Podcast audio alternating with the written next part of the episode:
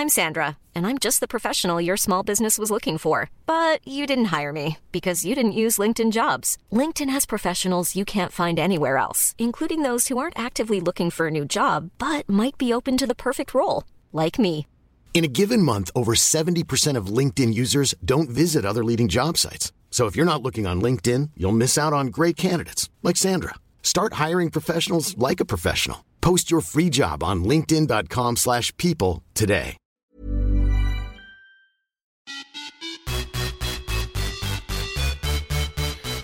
Hej och välkomna till Viss och Svärm on the Run och ett helt nytt avsnitt.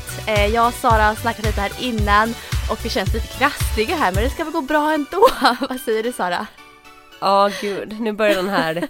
höstperioden, jag, jag kallar det förskoleperioden. Jag, oh. misstänker, jag, jag misstänker förskolan som eh, skyldig. Ja, och jag har ju skolan då här som skyldig. Det är väldigt många ja. som är snoriga på våra barns skola.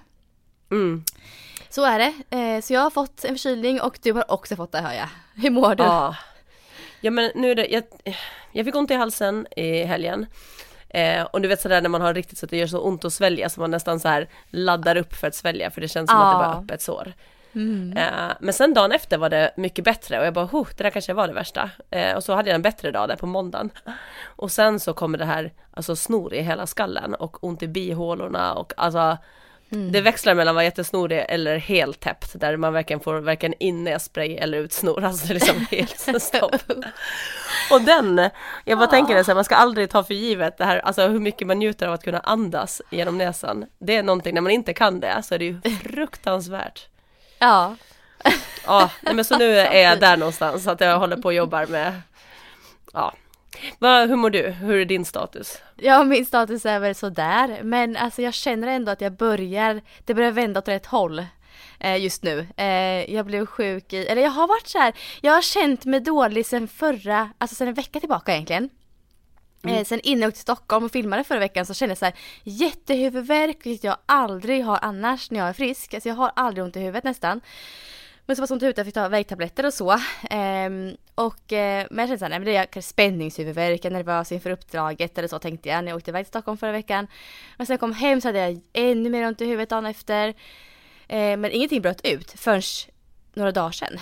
Söndagsnatt. Då vart jag liksom, fick ont i halsen, jätteont i halsen och bara nej, nu blir det en rejäl förkylning som kommer här nu liksom.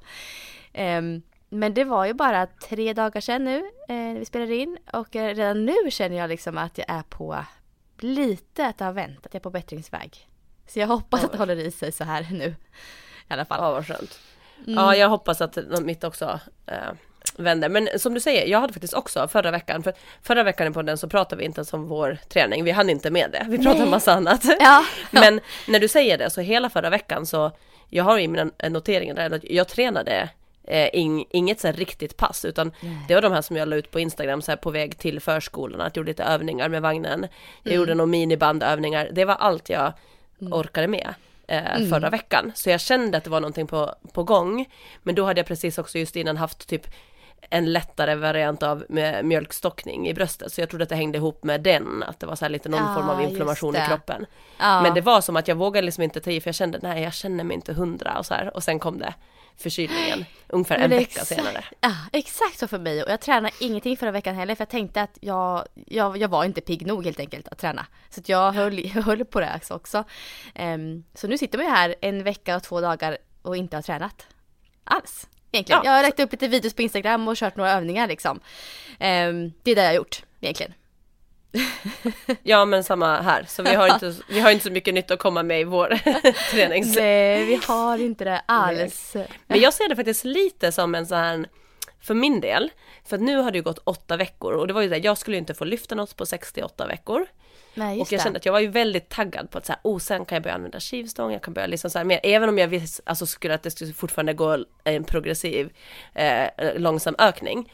Men du vet, man var väldigt taggad. Så jag tänker, kanske tur i otur att det här gjorde att jag vilar min kropp lite längre än att ja. jag började dra igång med vikt. Så jag, jag, tänk, jag försöker tänka positivt att det här kanske var lägligt, för jag var väldigt taggad på träningen och jag visste att nu skulle jag få börja lyfta tyngre.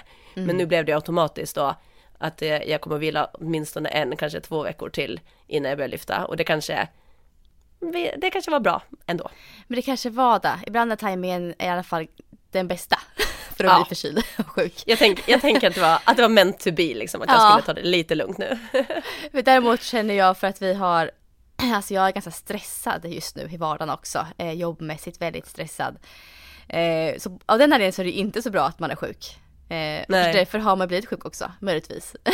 Så att, har du jobb också som du behöver kunna vara aktiv? För att, alltså typ så här som filminspelning när du ska springa. Ja, det är den typ mm. av jobb. Absolut. Mm. Ja, så att jag har varit tvungen att liksom ha, ja, precis, springa fast jag inte borde göra det eh, egentligen. Och det är fler sådana grejer jag ska göra den här veckan eh, som vi behöver få gjort. Eh, så att ja, det är inte jättelägligt. Men eh, det är bara i läget. Det är ju så här det är nu. Ja. ja.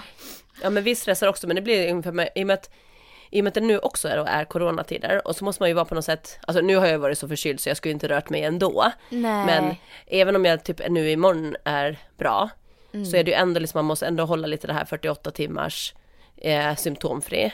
Ah. Vilket gör att jag har ju inte riktigt kunnat, eller jag har inte kunnat gå till förskolan med Rasmus, vilket gjort att Lasse, han har jättemycket på jobbet nu och deadlines. Ah. Och så behöver han, han behöver ju ta både lämning och hämtning. Så hans dagar blir ganska korta. Vilket gör att då får ju han jobba hemma varje kväll. Mm, för att hinna precis. ikapp allting. Och då blir det som att jag ah. försöker sova på dagen och sen har jag båda barnen däremellan. Och ah. så ska man försöka få in allt. Så det, jag märker vi är också i ett sådant väldigt stressat läge just nu. Ja, men det har vi, ja. Och där är det så med barnen. Våra barn har varit hemma också, varit förkylda. I början på veckan. Det var så här, alltså de sjuka, de ska ändå roas för de är ändå pigga fast de är förkylda liksom. Ja. Och det är massa jobb samtidigt att göra, beta Ay, av, det blir kvällar, det blir tidiga morgnar, det blir liksom... Ja, men jag sa faktiskt från ett jobbuppdrag som jag hade idag egentligen i morse. Jag skulle ha coachat ett gäng elever på min gamla gymnasieskola idag Jaha. faktiskt. Um, men jag fick ju ställa in det i och med att jag ja. blev uh, förkyld. Det låter ju inte jättebra att komma dit och snora på alla och hosta. Det, det kan man inte göra. Så jag fick ställa in det. Nej, men Sara, nog om oss kanske. Våran, vårt snyftande här. Ja, men fördelen med att vara, vara eh, sjuk just då i helgen, det var ju att det var mycket friidrott på tv. Ja, så man hade ju någonting att, att trösta sig med. Så roligt. um, Jag kollade lite på S M-maraton. Såg du där någonting? Nej, den har jag faktiskt inte alls kollat. Jag trodde det var, gick Nej. samtidigt som Finkampen. Och jag fokuserade oh, på Finkampen samtidigt. Ja, ja. Så berätta, um, jag vet faktiskt ja. ingenting om. Nej, alltså S M-maraton gick ju i Stockholm. Och det var ju flervarvsbana, vad jag förstod. Och ganska mycket backar. Så ganska tufft maraton. Jag såg att det var väldigt många som gick av och bröt faktiskt. um, Ja. Några som fick magproblem såg jag. Några som bara hade en dålig dag. Så att det var... Det var inte jättemånga som verkar vara så jättenöjda med loppet i sig. Um, men den som vann på tjejsidan, det var Carolina Wikström. Hon vann på två trettiofem femtionio. Um, och så kom Michaela Larsson tvåa på två trettioåtta. Hon hade magproblem i slutet på loppet, vad jag förstod. Jag vet inte när det skedde, men det påverkade ändå henne. För hon, hon Michaela och Carolina då väldigt tätt eh, länge, såg jag. Eh, så hon tappade ju fem minuter på Carolinas sista tiden där, så att hon fick ont i magen. Och jag gissar på att det blev toalettbesök och sådär. eh, Och oh. det är ju tråkigt när det är på den här Gud, nivån sådär, på ett eh, S M liksom. Ja, ja verkligen. Så tråkigt ju. mm. Och Lois Viker kom eh, trea på två fyrtiosex. Eh, och på herrsidan så hade man ju så här förhoppningar på Mustafa Mohammed. eh, Jag känner honom lite också, så jag hejar på honom. Men han slutade väl fyra, tror jag att han gjorde. Jag tror det, jag måste kolla upp det nu om han kom. um, Han var inte jättenöjd, vad jag förstod i alla fall. uh, Men Samuel Tsegaj kom etta på två fjorton. uh, Så är det där. um, Och Samuel Russom, säger man så, två sexton kom han in på. Och Archie, Archie kom tre på två arton. um, Det var ganska jämnt där ändå. Två minuter mellan varje eh, person. Ett, två, tre. Um, nej, men ett tufft lopp verkar det ha varit. Och många som inte var supernöjda. Um, jag tänker så här med att det är svårt svårt för elitlöparna att tagga på sånt här lopp när man liksom inte har den publiken som vanligt. Uh, det blir flervarvsbana, inte som det brukar vara. Och sen prestera ändå. Det måste ju vara ganska så svårt. Lättare för en, en motionär tror jag än vad det är för elitlöparna här, gissar jag på nästan. Ja, för det, nu, jag såg ju inte på det här och jag, eller på maraton, men däremot kollade jag ju på Finkampen och där uh. så sprang ju eh, Charlotta Fogberg eh, som uh. annars är absolut en av eh, storfavoriterna för ett maraton eh, i Sverige. Och uh. där sa ju hon också som i, att hon, hon hade tackat nej till S M i maraton och, och åkte på Finkampen istället på grund av att det var för långsam bana. Hon var uh. inte intresserad av att springa att springa ett maraton i den, alltså hon är ju i jättebra form nu, det visar det uh. såg man på Finkampen också, hon är i otroligt bra form uh. och då ville hon kanske inte bränna eh, sina krafter på att springa ett maraton på en dålig bana, för hon sa att hon går och väntar på att det ska komma ett maratonlopp ännu nu snart under hösten uh. eh, som hon ska springa som, eh, med en snabbbana, för att hon vill ju ner på vad sa hon, två tjugoåtta för att det ja. är kvalet till O S. Och det visste hon att det kommer hon inte att göra på, på S M-banan. Så att hon valde ju att inte ens vara var med. Ja, alltså jag kan förstå det valet verkligen. För sen, sen såg jag en, eller ja, Elmina Saxi som vi har pratat om på den ja. förut. Hon sprang också faktiskt S M-maraton. Superkul hon var med. Och hon är ju fyrtio år nu. Och hon sprang in på två femtiosex. Och persade med en och en halv minut. Alltså, Oj. det är ju imponerande på sånt här lopp.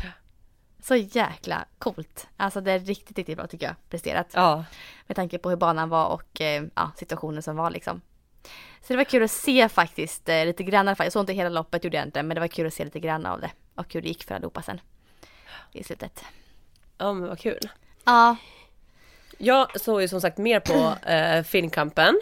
Och överlag, alltså om man tar tävlingen i sig så känner jag att jag börjar bli så tudelad. Vilka, vilka tror du att jag hejar på?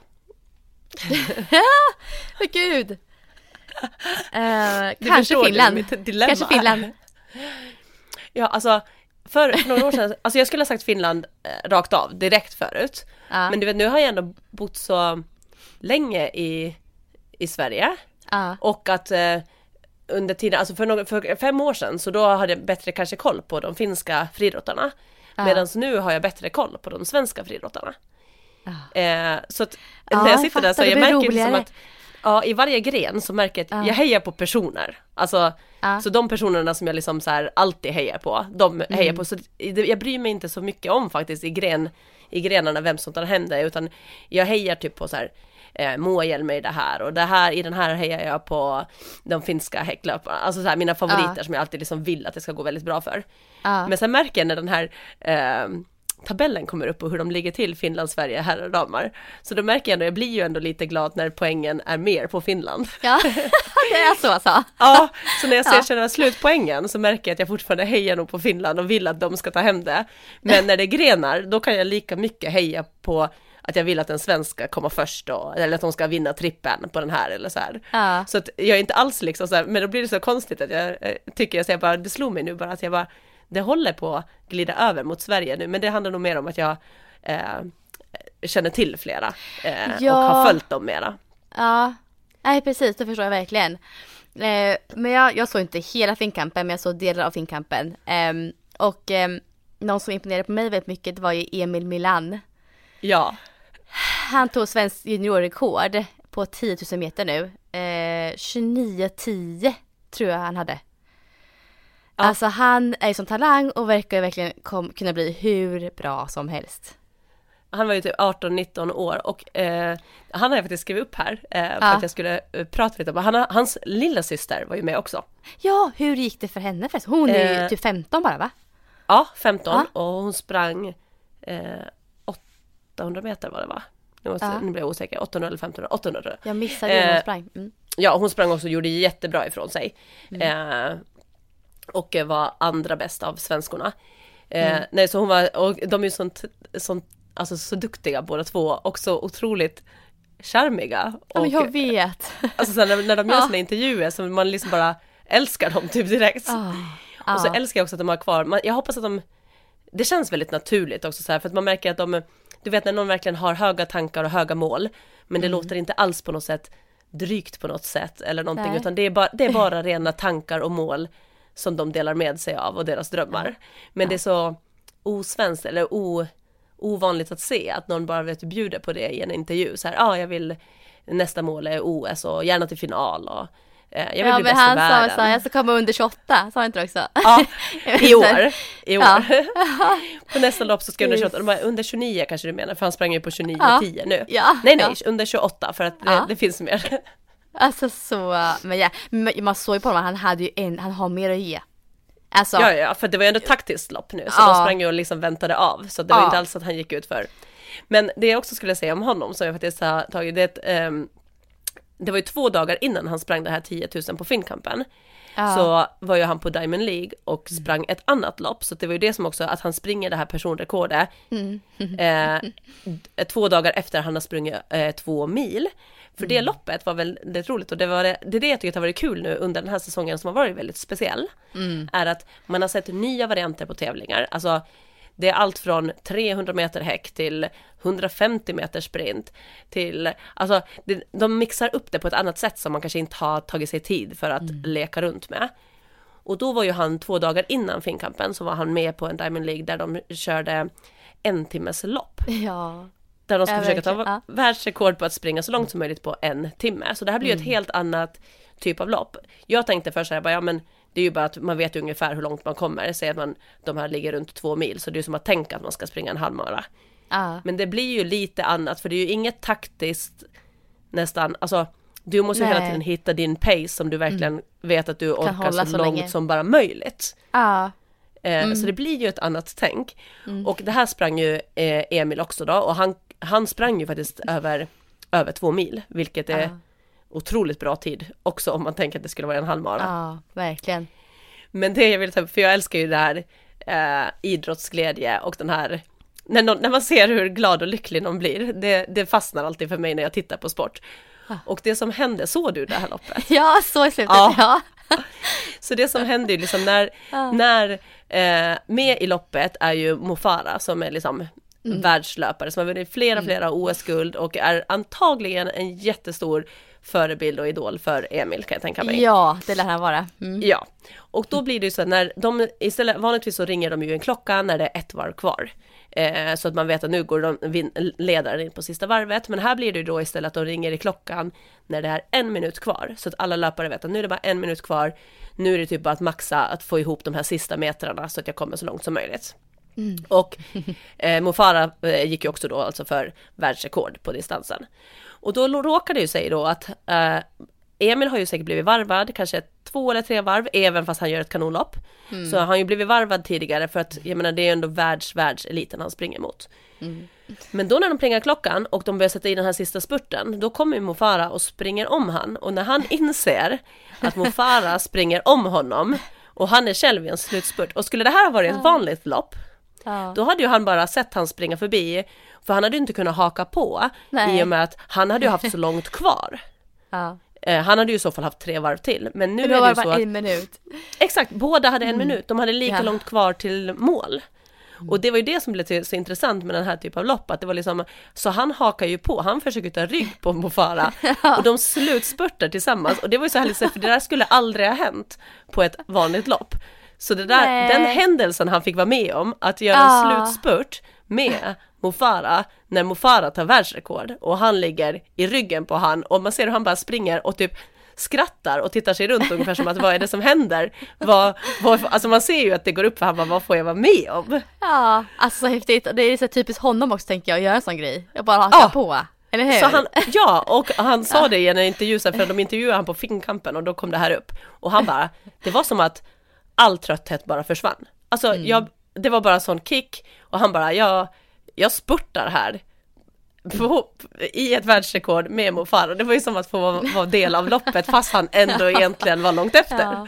Ja. Nej, så det var så häftigt. Och jag tyckte att det där var bara en så uh, unik händelse. För att det där skulle som sagt aldrig ha kunnat hänt på ett vanligt halvmara. Nej, lopp. Nej, men utan... jag håller med dig. Den glädjen, den energin man såg där liksom. Det är helt fantastiskt. Ja, ja. Och vad coolt att, man, ja. att det råkar säga att så här, oj, nu, nu passerade han mig precis ja, här precis i slutspurten. Ja. Ja, men så himla härligt. Um, annars på Finkamp, var det någon annan grej som du reagerade på som imponerades av där? Uh, Eller var det... Alltså det var många fina resultat. Ja. Uh, men det var ingenting som jag så här... eh, tagit med mig, utan jag skrev mer upp de här andra sakerna också. Sen, ah. båda vinsterna gick ju till Sverige till sist, men det var, ah, eh, det var spännande ändå. Det var ändå mm. hyfsat jämnt tyckte jag, och framförallt herrarnas mm. eh, var otroligt jämnt hela vägen till slutet. Mm. Eh, så nej, men det, det ja, nej, jag tänkte bara skratta. Ja, det var mer bara, jag satt med mig och tittade på just här när coronabestämmelser. Uh, som jag tyckte var lite roligt under hela. Dels var det ju att svenskarna fick ju inte sova kvar i Finland. Alltså de åkte ju Nej, de fick ju hem. flyga tillbaka hem. De ja, flög tillbaka. Och sen ja. var det vissa som tävlar båda dagarna. Så då flög de ja. ju tillbaka igen dagen efter. Ja. Sen tyckte jag att det var lite roligt att de hade... Alltså jag, vet, jag fattar ju att de försöker bara göra det bästa. Och att det, alltså man gör så mycket man kan för att det ska... Äh, hålla avstånd och också se bra ut, tänker jag. Mm. Eh, men för då hade de ju alla så här sprintgrenar. Vanligtvis så sp- står de ju alltid så här varannan eh, Finland, Sverige, Finland, Sverige, Finland på banan. Ja. Men nu hade de ju som, som på bana ett, två, tre så stod det tro- t- till finska löpare. Ja. Sen var det en bana tom och sen kom det svenska löpare. Så de hade liksom ja. en bana emellan och att de sprang skilt. Ja. Och det tycker jag blir så här lustig grej. När de ändå sen när de kommer in i mål, du vet, high-fivar. Ja, det eller blir liksom ingen, ja, det plus att alla andra sträckor, alla andra liksom när uh. de springer runt, alltså uh. allt från åttahundra meter och uppåt, där springer alla på samma bana. Ja. Det så blir att det var ändå så här, det blev lite så här lustigt tycker jag, att man ja. ser att de har så här en, de har så här en bana emellan där. Ja, men verkligen. Nej, men det var kul att se eh, Finkampen. Och sen så igår, för nu är det onsdag vi på där. Eh, igår så sattes det ett nytt svenskt rekord på åttahundra meter. Eh, ja. Andreas Kramer, en fyrtiofyra någonting kommer han in på. Ja, en så kul. Fy, ja, precis. Det var, det var, det var så kul att se, för han, alltså, han är så värd. Han har varit där och ah, nosat ah. hela tiden. en fyrtiofyra fyrtiosju tror jag ah. till och med att det var. Så och det var kul. Första ah. gången under en fyrtiofem. Så att han mm. tog ju det ganska ordentligt när han väl tog det. Mm. Så värd. Verkligen så värd. Ja, det känns, både du och jag Sara fastnar ju för friidrottstävlingarna här alltså. Det är så kul när de är igång tycker jag. Jag tycker det är så kul att kolla på alltså. Ja, ja men det är verkligen kul. Och det känns som att det var en uh. extra rolig friidrottssäsong på tv det här året. Så man får uh. ta med sig det från den här säsongen i alla fall. Man ja, har fått följa på ett annat sätt. Nej, ska vi dyka in på en lyssnarfråga vi har fått? Ja. Tänker jag här. Faktiskt. Eh, ska jag läsa upp den? Yes. Eh, hej på er. Jag har nyligen hittat er podd. Förstår inte hur jag kunnat missat den innan. Har försökt lyssna i kapp men inte riktigt klar. eh, ni kanske redan har pratat om Run Streak i något avsnitt. Annars är jag lite nyfiken på vad ni har att säga om detta. Det verkar ju vara något som alla plötsligt vill ägna sig åt. Mig själv inräknad. Smileys. Jag hittade löpningen sent i livet, typ tio år sedan och är idag fyrtiotre. Springer kanske två till tre mil per vecka, uppdelat på tre till fyra pass i vanliga fall. Har slarvat med styrketräningen sedan corona drog igång, inte så lockad av gymmet då. Är runstryk bra eller dåligt tycker ni?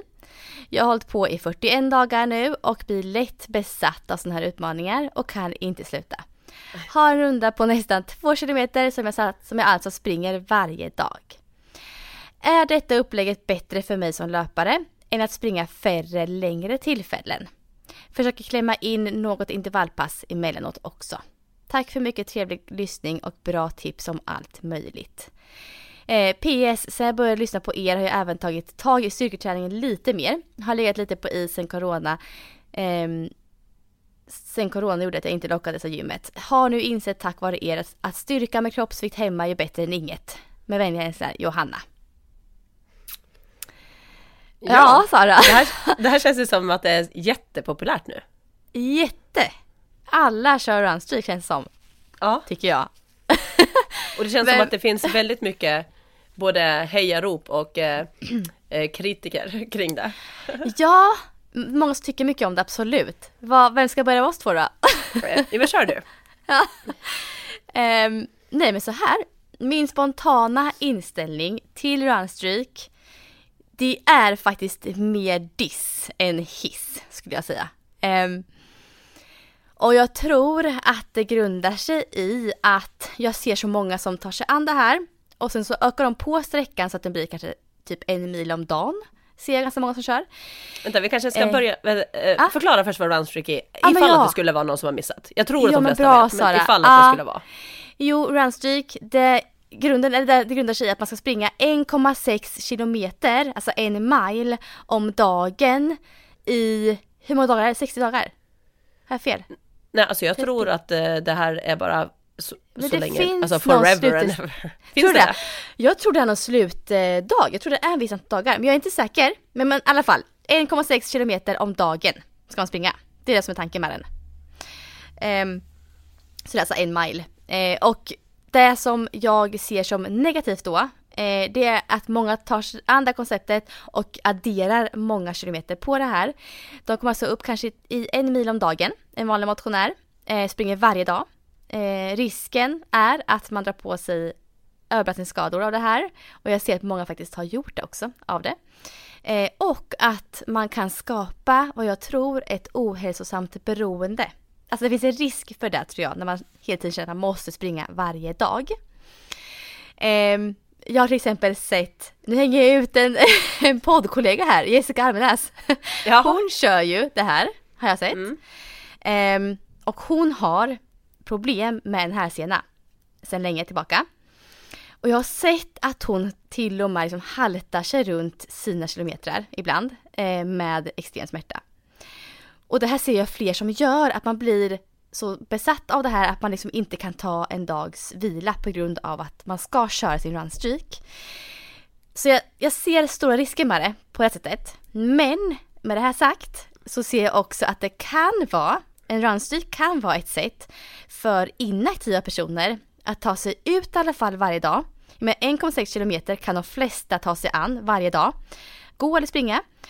Eh, om alternativet till det är att sitta stilla och inte göra någonting alls och komma ut och få luft istället, så tycker jag att det här är ett bra alternativ för de personerna. Sen, om vi kommer tillbaka till den här tjejens fråga till oss.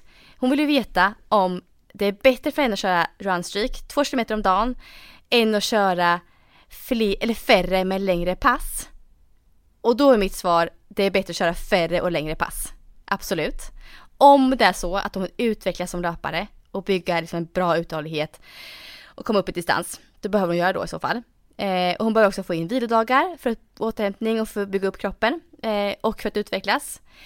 Så längre pass sätter ju igång liksom andra system i kroppen än vad, och intervallpass också, än vad kanske en två kilometers runda gör.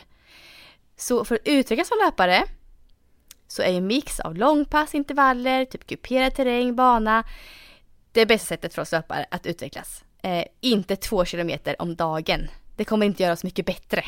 Det är så jag ser det. Så att vill hon utvecklas så behöver hon gå ifrån sin runstreak och faktiskt lägga upp det på ett annat sätt, tycker jag i alla fall.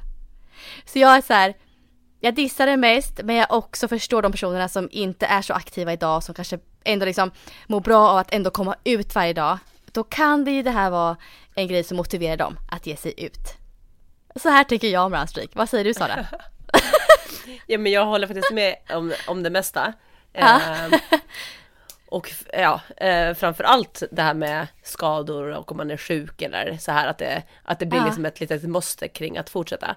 Men mm. jag tror att problemet eh, egentligen med runstreak, det är ju nästan så här att man, att det finns säkert en grundtanke för det och vad mm. syftet var. Och sen har, folk, börjar folk hitta på egna variationer av det. Mm. Eh, och det blir lätt, som du säger, att man eh, springer för mycket, eh, som en mil om dagen mitt i allt, och så, så, här, så ska man hålla, och så blir det bara värre och värre. Och som, mm. bara som vi märkte nu, att varken du eller jag visste liksom hur lång är en runstreak. Nej, alltså det finns säkert massa olika, olika där. Exakt. Ja. Eh, så jag tror att det här blir liksom eh, problem. Det är lite som med dieter, tänker jag. Liksom. Att någon mm. börjar säga, men jag äter eh, L C H F, men sen äter jag inte heller gluten, och jag ska också äta veganskt. Jag ska äta, alltså förstår du, ja. det blir som att man börjar plocka in bara saker och saker för att göra det med, alltså bättre. Då går man ju från grundtanken, gör man ju då. Exakt, istället för att man vet mm. egentligen att alla dieter funkar så länge man klarar att hålla sig till dem. Det är lite ah. samma grej här, för jag tror att eh, för många så tror jag att runstreak skulle kunna vara ett härligt, mm. eh, en härlig utmaning och en väldigt inspirerande grej att göra. Men mm. det betyder ju att då får du ju inte vara en person som samtidigt ska prestera på det, eller du ska göra det och du ska träna massa andra saker och få in annat i din träning också. Så lite som du sa, liksom, kanske är man kanske mer motionär och behöver komma igång med rörelse eller någonting, då kan ju det här vara ett jätteroligt sätt att jo, men göra det, det tror på. Jag också. Om man är inaktiv idag och behöver komma igång på något sätt, få motivation till det, då kan ju det här vara en bra grej. Det tror jag. Ja. Mm. För, för jag tänker fördelarna med det ändå, det är ju ändå faktiskt att i stort sett alla kan göra det. För nästan alla kan jogga en komma sex kilometer. Ja. Ja. Och det är en rolig grej, för du får ganska snabbt, du kommer in i det snabbt. Och om man tänker det här med att skapa nya vanor, och säger man så här, jag ska börja springa två gånger i veckan, så det tar ju några veckor innan man känner att man verkligen är igång och har hållit sin vana. Medan mm. det här tror jag att redan efter tio dagar, det är ju en och en halv vecka, då tror jag att du redan känner dig med i klubben och du vet, du är igång. Här är jag helt med dig, Sara. Alltså just för att få skapa en vana så krävs det kontinuitet, och kör du varje dag då ja. under en viss period, så kommer den vanan in ganska så snabbt. Det tror jag. Sen, ja, och just det med den vanan, i och med att det är något man gör varje, varje dag. Så jag tror mm. att det, det hjälper också. Då, då, då kommer du inte... Det här tänker du, vet så här, hmm, ska jag träna idag? Eller när ska, alltså så här, ska jag ta det idag eller imorgon eller när i veckan? Att nu kommer du bort från det här om man ska träna, utan det är det så här, när ska jag träna idag? När ska mm. det här in? Och det blir yeah. lättare att ta ett beslut för dig när du har, för du har ju redan bestämt för flera dagar sedan att du springer varje dag. Mm. Eh, så jag tror att, alltså fördelarna, jag ser ju ändå mycket fördelar med, och att liksom den här gemenskapen och komma in lite i den här runstreak-klubben, förstår du, att det så här, man använder garanterat hashtaggen, jag var inne och kollade, det var fyrahundratrettio tusen inlägg Oj, på runstreak. Ja, ja. eh, och en annan sak som jag ändå, för jag läste på lite av de som faktiskt tycker om det också, som, och kör det, ja, ja. Eh, och då sa, sa de också det här att eh, en sak som man verkligen uppskattar, det är det här att man springer på så många olika ställen, och kanske oväntade ställen som du aldrig hade sprungit på annars. För nu blir det så här, ska du hälsa på någon kompis eller släkting ja. eller på en arbetsresa eller någonting, så kommer du ta dig ut och springa där. Och det hade du säkert inte gjort annars. Så det blir en väldigt så här rolig upplevelsegrej. Ja. Och sen, ja. sen tänker jag också att så här, om man gör som man ska, då tror jag faktiskt att skaderisken är rätt låg. Ja, eh, jag tror också. Över, över den här, för det, nu vet jag väl som Jessica, hon hade ju en skada från förut, och eh, då kanske det inte är det bästa att haka på heller liksom. Nej, jag tror inte det. Eh, och just det här att man, inte, att man känner att man inte kan hoppa över en dag, det är väl där jag tycker jag är lite jobbigt med, eller, som jag tycker så här, men blir man sjuk, vad gör man då? Alltså, man måste ju kunna med gott samvete hoppa över en dag om man har ont, om man är sjuk, men jag tror att många kanske inte klarar av att hålla tillbaks då, det är väl det som är risken med det kanske. Men klarar man av det, då kan man ju köra på. Um, ja, men precis. Jag satt upp det som frågetecken. Liksom att så här, mm. vad, vad gör man om man vad är sjuk? Då? Mm. Och måste man börja, då måste du börja om sen. Eller? Mm, jag vet inte hur det funkar. För det var mitt frågetecken. Vad händer ja, liksom om man är ja, sjuk? Precis. Ja. Och de andra nackdelarna jag hade liksom så här, det var liksom att dels är det lite så här, man kanske... man lyssnar inte på kroppen. Alltså man kanske inte... Det, precis. Man är mm. mer bestämd att nu ska jag köra. Ja. Eh, det kan, som, som du var inne på, det kan bli väldigt stress kring det här mm. också, att det är så här, åh oh, jag får inte bryta den mm. och den där rädslan tror jag också, att, att, att bryta det, att bryta ett mönster, att det, det blir nästan att det han, att jag tänker rädslan blir nästan mer från att misslyckas istället ah. för att säga så här, men gud jag gjorde trettiosju dagar i rad, så blir det ah. så här att man inte klarade sina, vad man nu hade haft som mål. Att det hand, fokus blir mer på när det ska ta slut. Alltså när mm. ska du, hur länge ska du börja, vad händer den dagen? Att det blir en ganska mm. stor grej efter ett tag. Att mm. vad händer den dagen du misslyckas? Sätter jag med så här äh, fingrar. Ja. eh, att, att jag tänker man kan lätt hamna, hamna i det. Mm. Eh, och där tänker jag, om man drar det också lite liknelse till kosten, så känns mm. det som en liten sån här, du vet att man så här, nu ska jag äta nyttigt och sådär, och sen så den här veckan, och sen redan på onsdag så sitter man i kakburken och då är det ja. ändå förstört, och så och struntar man i det. Och då skiter man i det. Ja, ja, ja. ja. Jag så den tänkte liksom att den känslan. Mm. Och eh, mm. ja, nej men samt, jag tycker om det blir just det här negativa kring att misslyckas, det är den jag har lite svår för, för speciellt för vissa personer. För då blir mm. det så här att man... Eh, det, nej men just att det tar liksom bort lite eh, från allt bra man gör. Mm. Att istället blir det liksom så här, ja, ah, när... Då fokuserar man på det. En dag blev inte av. Nej, nu är det förstört. Ja, exakt. Att det liksom ska väga över. Eh, och sen blir det liksom också så här att alla så här nya vanor... Nu tänker jag om man är en person som... har mycket typ prestationsångest, stress och liksom vill göra allting väldigt bra, då mm. tror jag inte det här är någonting man ska haka på. Nej. Eh, för det blir nästan liksom som det är samma, jag drar många kostliknelser där också, men det är det där samma med eh, helt utan socker. Nu ska jag inte, alltså nu tar jag liksom godisstrejk eller utan mm. socker. Det blir mm. också en sån här liksom att ja, men den dagen du sen börjar eller om du inte, att då blir det mer fokus på att så här, där slutar jag inte eller och hur blir det då? Mm. Då känns det nästan också som att det alltid kommer vara så här, åh jag var så duktig när jag inte åt socker. Nu åt jag, alltså att det blir så här bra eller dåligt ja. eller, och det kan ju lätt bli här också att det är så här, jag är duktig när jag springer men sen klarar jag inte. Att det blir som en negativ ja, grej. Ja, men precis. Och på något vis så känner jag så här, man behöver liksom träna på att inte träna ibland. Alltså jag tror ja. det är bra att liksom vänja sig vid att okej, okay, jag tränar inte varje dag. Jag, jag får ta vilodagar. Alltså att det är, hjärnan funkar så tror jag att man behöver nästan träna in det för att kunna hantera det på ett bra sätt. Mm. Och där blir det risk att man inte liksom lär sig att göra det. Om man direkt dyker in från inaktivitet till det här så lär man sig liksom inte att det är okej att ta en dag off och inte köra alls. Eh, och så köra dagen efter igen. Det är helt okej. Men så jag tror det finns en risk med det. Men samtidigt som du säger, sa förut, det här, att man får ett sammanhang som, pers- som, som kanske en person som inte är så van att träna. Det här kan de flesta ta sig an. Det är ingen, det är ingen lång sträcka. De flesta kan göra det. Så det kan vara jättebra så här inkörsport kanske till löpningen för vissa nya personer tror jag i löpningen. Och kan det vara en start, alltså en startgrej för dem att köra trettio dagar och sen så är de igång med löpning fast de då klarar av att kanske dra ner på pass, antal pass i veckan, öka på vissa pass. Då kan det funka väldigt, väldigt fint. Alltså som en väg in till löpningen tror jag. Absolut. Och jag kan ju ändå känna så här, jag blev ju ändå lite sugen, ska jag erkänna, ja. när, jag, när jag läste på. Så de, jag köpte ju ändå mycket som sades. Ja. Ja. Av det här. Och jag och bara, jag vet... dissar det här, säger jag. Det var, men jag ska köra runstreak. Ja, nej, precis, nu kör jag. Nej, men jag tror det handlar också, som vi sa, det handlar om situation, det handlar om person, hur, ja, va, hur man är och var mm. man är i sin träning. Ja. Och nu sitter jag ju i en sån här, där jag inte alls är på min topp. Och jag vill ju bara komma igång. Ja. Och jag vill ju bara så här, så att för mig blir det här nästan bara, åh fan, vad gött det skulle vara. Och liksom bara, hmm, då, då vet jag att jag springer alltid lite varje dag. Och det är ja. inte så belastande för mig, för att det är ju så kort sträcka, jag hinner ju aldrig bli trött. Och du vet, så, så, att, så jag började ändå tänka så här, det här tycker jag mm. lät roligt. Eh, ja. och, och då började jag ändå så här skriva, alltså så här, nu ska inte jag göra en runstreak. Men ändå, hur jag, ja. om, jag, om man, om man vill, hade velat lyckas med en runstreak ja. så tänker jag att så här tror jag att man ska göra om man eh, vill lyckas med det. Dels så ska man eh, ta bort allting med prestation i form av kvalitet på pass, längden på pass och alltså så här, ja, eller du har ju din ett komma sex, det, det är den längden, ja. men ja. du, inga klockor, inga tider, ingen prestation, inte kombinerat med ett annat löppass, löpprogram där det ska vara eh, intervallpass också, utan det här är, nu kör jag, då kör jag runstreak egentligen som min träningsform, kanske komplettera med någon styrketräning eller någonting sånt.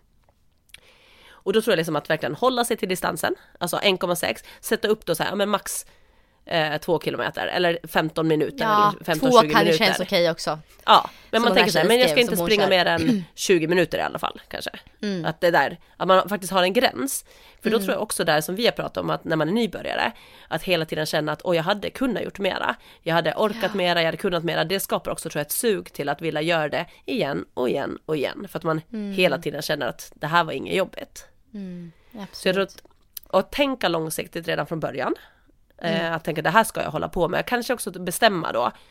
Hundra dagar ska jag försöka.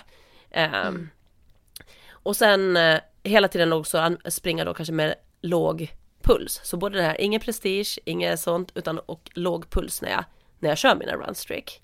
Mm. Så att mer få den här upplevelsen, njuta, tänka att jag kommer ut i frisk luft. Och se det här, alltså lite jämföra det med det här att man ska gå tio tusen steg om dagen. Ah, fast det. jag springer ett komma sex mm. om dagen. För jag tror att har man den, även då om man skulle vara lite förkyld eller lite krasslig, lyckas man som man säger jogga med väldigt låg puls, då tror jag inte att det är så farligt heller. Risken för att, liten. Nej, för det räknas ändå mm. tror jag som bara rörelse. Alltså, mm. du kan ju springa ett komma sex i stort sett utan att bli svettig eller utan att få upp pulsen jättehögt. Ah. Jag menar, jag tror inte att det är mycket tyngre än när jag går med barnvagn till förskolan uppför, uppför backarna. Nej. Alltså, så det beror ju på, men därför måste du, du kan inte ha någon prestige i, i hur du ska springa. Eh, så jag tänker lite så, men ändå hade jag också hellre vilja haft så här För jag vill ändå komma bort från den där ångesten kring att bryta. För jag vet ju att hur läng- ju längre in jag hade kommit, ja, ju mer ångest hade jag ju fått för att bryta det. Ja, det så jag det hade nog också hellre vilja haft så här, okej, okay, nu ska vi undra typ hur många dagar tar det för mig att få ihop hundra dagars löpning. Förstår mm. du? Ja. Så att jag kanske klarar det på hundratio. För att tio ja. dagar, då var jag sjuk. Eller något. Att man har någon form av sån utmaning, typ med en kompis. Precis. Här, okej, okay, resten av året, tjugo tjugo, hur många mm. dagar får vi ihop av dem? Eller vill man göra ett helt år, kanske göra det ihop med en kompis och se till att någon av er ska kunna springa varje dag hela året. Mm. Alltså att man försöker på något sätt hitta, eller något alternativ, så här, om jag är sjuk, okej, okay, men då ska jag i alla fall de dagarna som jag in, absolut inte kan springa eller eh, inte bör springa, då ska jag meditera tio minuter. För då jobbar man ändå med sin hälsa på något sätt. Så det blir en Precis. hälsostreak kanske. Eller att man kanske får gå ut och gå den sträckan exakt, om man är exakt. jättedålig liksom, eller förkyld eller så. Ja, så man ja. liksom lite och igen då gör om den till sitt eget. Men jag tror att, eh, då tror jag att man kan få mycket fördelar med en runstreak. Och Mm. personer som jag tänker också att det här skulle kunna passa. Dels är det så här, nu under corona, om man jobbar hemifrån, det här vi har pratat om, att man blir mycket stillasittande. Så mm. att, att köra en sån här under tiden som man kanske är mer stillasittande än vad man vanligtvis är, då tror jag att det är en superbra eh, idé. Mm. Och man märker såhär, nej, min aktivitet har gått ner mycket. Och sen när jag tänkte på så här P T-kunder och sånt, så när jag började fundera så här, hmm, har jag någon P T-kund genom tiderna som det här skulle kunna passa? Och då landar jag ändå i att det är sådana som har lite hektiskt liv i form av att de reser mycket med jobbet. De har ofta svårt med både eh, kost och träning och alltså under veckorna, för att de var iväg och hade mycket så här, men mm. de hade mycket kunder och sånt som de skulle ta med ut på middagar, och de, det var sena kväll, alltså så här. Eh, och de försökte då klämma in någonting på hotellgymmet eller på, alltså så här. Mm. Eh, och där tror jag att en sån person att så här bara, okej, okay, du ska ut och springa utan musik i öronen. Alltså du ska bara ta dig ut, andas och jogga en komma sex kilometer och verkligen se till att det är din uppgift att liksom lösa det, för du måste kunna ta en sån liten tid för dig själv. Alltså mer som ja, där, att bryta och där loss. Kan man ju, där kan man ju få in när som helst på dagen nästan också. Exakt, och jag tror att för ibland bara för man har bestämt med att man ska fixa någonting, då ser man ju också mm. andra lösningar på att när kan jag få till min träning, även om jag är iväg på en konferens i två dagar. Ah, precis. Eh, speciellt också då om vi har sänkt tröskeln till att det kanske bara tar max tjugo minuter och inte att jag ska mm. få in en, en timmes pass. Du behöver inte ens duscha håret efter det, ett sånt pass. Du kan ju bara nej, liksom nej, nej. duscha kroppen. Och då tänkte jag, för en sån person som känner att den aldrig hinner prioritera sig själv eller någonting, mm. så tror jag att det här hade kunnat vara, och då igen, med låg puls. Även, sen hade jag ju såklart kanske velat få lite annan typ av träning också, men det kan man ju kanske ta då när man har tid. När de kom till Peter, då kan jag fokusera på nu kör vi styrketräning, bygger upp, och sen så de dagarna som det inte går så gör man den här typ av eh, eller då kanske man har kunnat hålla i en runstreak parallellt hela tiden med det eh, ihop med den lilla träning man får till utöver det. Ja. Så det beror mycket på liksom så här, vad är jag för person, vad har jag för möjligheter, vad är mitt syfte och mål med den här runstreaken? Och är det ja. att prestera i löpning? Nej, då finns det bättre bättre sätt att ja, bli men precis. duktig löpare. Ja. Bland ultralöpare är ju det här populärt, men då, då har ju inte de den här regeln att det är en komma sex, utan då Nej. drar det ju iväg med mm. annat, och då, då ja, pratar vi ju inte samma sak längre. Nej. Nej, precis. Men jag hittade Nej, men en tjej är... som, som heter eh, Ellen Westfelt. Hon har ja. till den svenska rekordet i runstreak. Jaha, vad, eh, och, hur många dagar? Nej, den artikeln jag hittade, det var typ vid årsskiftet. Eh, ja. Jag tror att hon har brytit den nu, jag är inte säker. Men då hade hon två tusen trehundra. Okej. Och då tänker man att ett år är trehundrasextiofem dagar. Så hon håller på ett tag. Ja, men alltså... Så hon här började Shit. långt innan hypen, om man säger så. Ja. Eh, men då var det hennes också så här. Hon hade också, hon hade begränsat det till tjugo minuter. Eh, mm. Och hon gick från att känna att hon hade mycket prestationstankar på jobb, på löpträningen, att du vet att man skulle försöka få till det här bra passet, det här tuffa passet uh, och du vet sånt. Uh. Och det gick hon över till att bara, nej men jag springer bara också max tjugo minuter eh, om dagen eh, och springer de här en komma sex och försöker också att inte att det ska bli att det ska gå så snabbt som möjligt eller något, utan verkligen hålla det lugnt och låg puls. Mm. Och började så, och hon hade inte varit sjuk inte så sjuk så att hon inte hade kunnat springa, för att hon hade känt att det där gav henne så mycket hälsofördelar att komma ut uh. och ta den här och lugna ner och, he- och framförallt där plocka bort också så här prestationstänket, för då blev det mindre stress uh. kring hennes träning. Ja, men gud vad härligt att höra. Så det ja, var ändå häftigt förstå att förstå liksom den, ja. Ja. Och hon körde ändå, hon kunde köra, köra ultralopp på det här, för hon körde nog lite ja. längre lopp eller pass också i veckan. Men mm. att ändå liksom att ändå en vilodag så tar man sig ändå ut ett komma sex. Sen mm. såg jag någon forum, vet du, hur de började så här eh, hur man kan planera in längre vila, och då var det så här, du vet att man verkligen också springer tidigt på morgonen en dag och sen sent mm. på kvällen dagen efter, ja. för då får du ihop ja. en och en halv dygn. Och så var ja. det någon som också hade sprungit så här, du vet, kvart i tolv på natten och sen kvart över tolv, för då har den ju betat av dem där också. Nej. Så det finns ju en massa sådana knep om man behöver köpa sig lite tid, ja. så kan man ja. ju liksom. Men det är då det också blir lite löjligt att, alltså, vad spelar det för roll ja. om du springer fem minuter Nej, efter tolv? Eller för, ja. Nej, men verkligen. Nej, men jag, alltså, jag kan förstå dem som ger sig på det um, av olika anledningar. Um, men jag tror att många kanske skulle utvecklas mer i löpningen om man gav sig på och trashade lite längre pass och lite mer variation på passen. Ja. Eh, och mer vilodagar. Så det beror på vad du vill få ut av det. Sen Sara, så har ju vi en kul grej på gång här. Yes. Vi kommer ju att köra flera pass av Spring så stackar vi, som vi gör tillsammans med Aftonbladet Plus.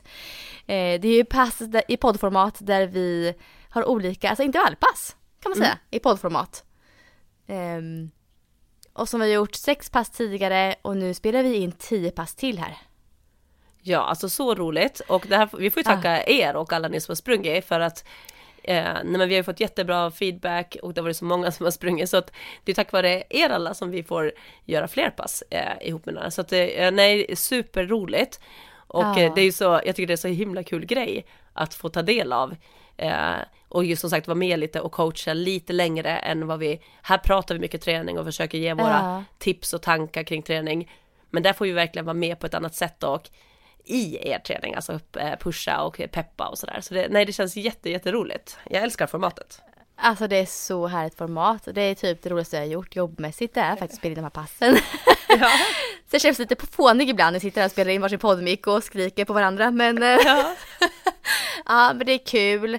Um, och de kommer ju komma ut längre fram. Vi gissar på oktober någonstans där, så kommer de första passen av de här nya då eh, att finnas och, och springa till. Så hoppas att ni hänger på där också.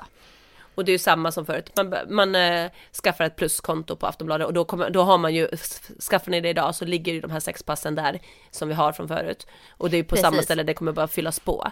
Eh, mm. Och vi har ju sett att det är några som är på varv två nu på våra. Så jag tänker speciellt för dem, så det är kul att veta att ni, snart behöver ni inte springa bara samma pass. Även om jag tror att man kan ha en stor vinning att göra dem flera varv. För man kommer att ja. lära sig att ta i mera när man vet hur de går till. Ja, det är en tjej som heter Resan till mitt maraton tror jag på Instagram. Ja. Jag sprang med henne i New York faktiskt, New York Marathon. Um, Och hon, hon lägger ju upp väldigt mycket på oss. Och hon har ju kört, hon är inne på varv nummer två nu. Hon är inne på ganska långt varv nummer två tror jag. Eh, resan till mitt maraton tre komma noll heter hennes konto. Elina.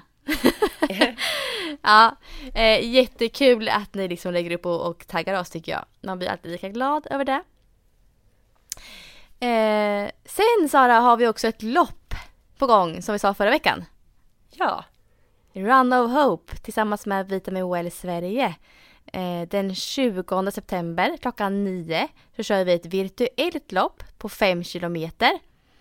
Och länken till det här loppet ligger ju på vår Instagram. Så där kan man gå in direkt på vår länk där och anmäla sig. Eh, och sen har vi in mer information på den senaste posten på Instagram om man vill veta hur man går tillväga för att anmäla sig just till det här virtuella loppet. För det kan ju vara lite speciellt när det inte är på plats. Så det kommer vi köra, och vi samlar då in pengar till barncancerfonden, såklart, i det här. Ja, jag ser att det är flera stycken som har anmält sig, så jag hoppas att det droppar in några till. Eh, ja. Och att vi är helt friska på söndag. Ja. Man kan ju gå som sagt också. Det går ju jättebra jag. att gå. Så att jag kommer ju köra det oavsett. Men jag ja. hoppas ju på att få känna på och kanske ta något litet löpsteg. Nu kanske jag får skippa det något. För du vet när man hostar mycket under. Ja, man, det är inte bra för bäckenbotten att ligga hemma och hosta. Så Nej. Det känns som att jag är lite ner på, på styrkeskalan igen. Ja, men du kanske får gå. Men det kan vara skönt också. Ja, äh, ja. det ska bli jätteroligt. Vi ska nog göra det, det här faktiskt, familjen. Ja, och det är faktiskt en vecka. Från den här podden släpps nu så är det en vecka kvar till loppet där. Faktiskt. Ja, just det. Så vi har ju tid på oss att ja. bli friska i alla fall. Mm. Hoppas vi det. Men det var väl allt vi hade idag, va Sara? Ja. Vi var lite snabbare idag. femtio minuter har det gått. Ja. Jag känner att jag så här bara på så fort idag. Jag vet inte varför. Jag, så här, ja, jag tänkte på det i början. Farten. I början tänkte jag på det så här, nu håller Josefin ett högre tempo än vad hon brukar. Ja, jag känner nu så här, jag pratar asfort här. Förlåt om det gick för snabbt här i mitt, mitt prat idag. Man får sänka ner lite vår hastighet på så här noll komma fem. Ja, har du gjort det någon gång när man tar jättemycket, då låter, låter man full. Man... Ja, jag vet. Jag råkar igång för snabbt, det låter jättekul. Ja. Mm, nej men, kul att ni lyssnar på oss som vanligt. Um, Och gärna in och anmäl er till vårt lopp som sagt. Run of Hope den tjugonde september. Eh, och Saras lopp här, så jag på att säga. Men det åländska loppet också. Eh, Karlsruhe Cancer Run. Yes. Mm. Yes. Eh, så får du ha det så bra nu Sara och krya på dig. Ja, detsamma. Och hoppas ni alla får hålla er friska. Ja, verkligen. Ha det, ha det så bra. Ja, hej då.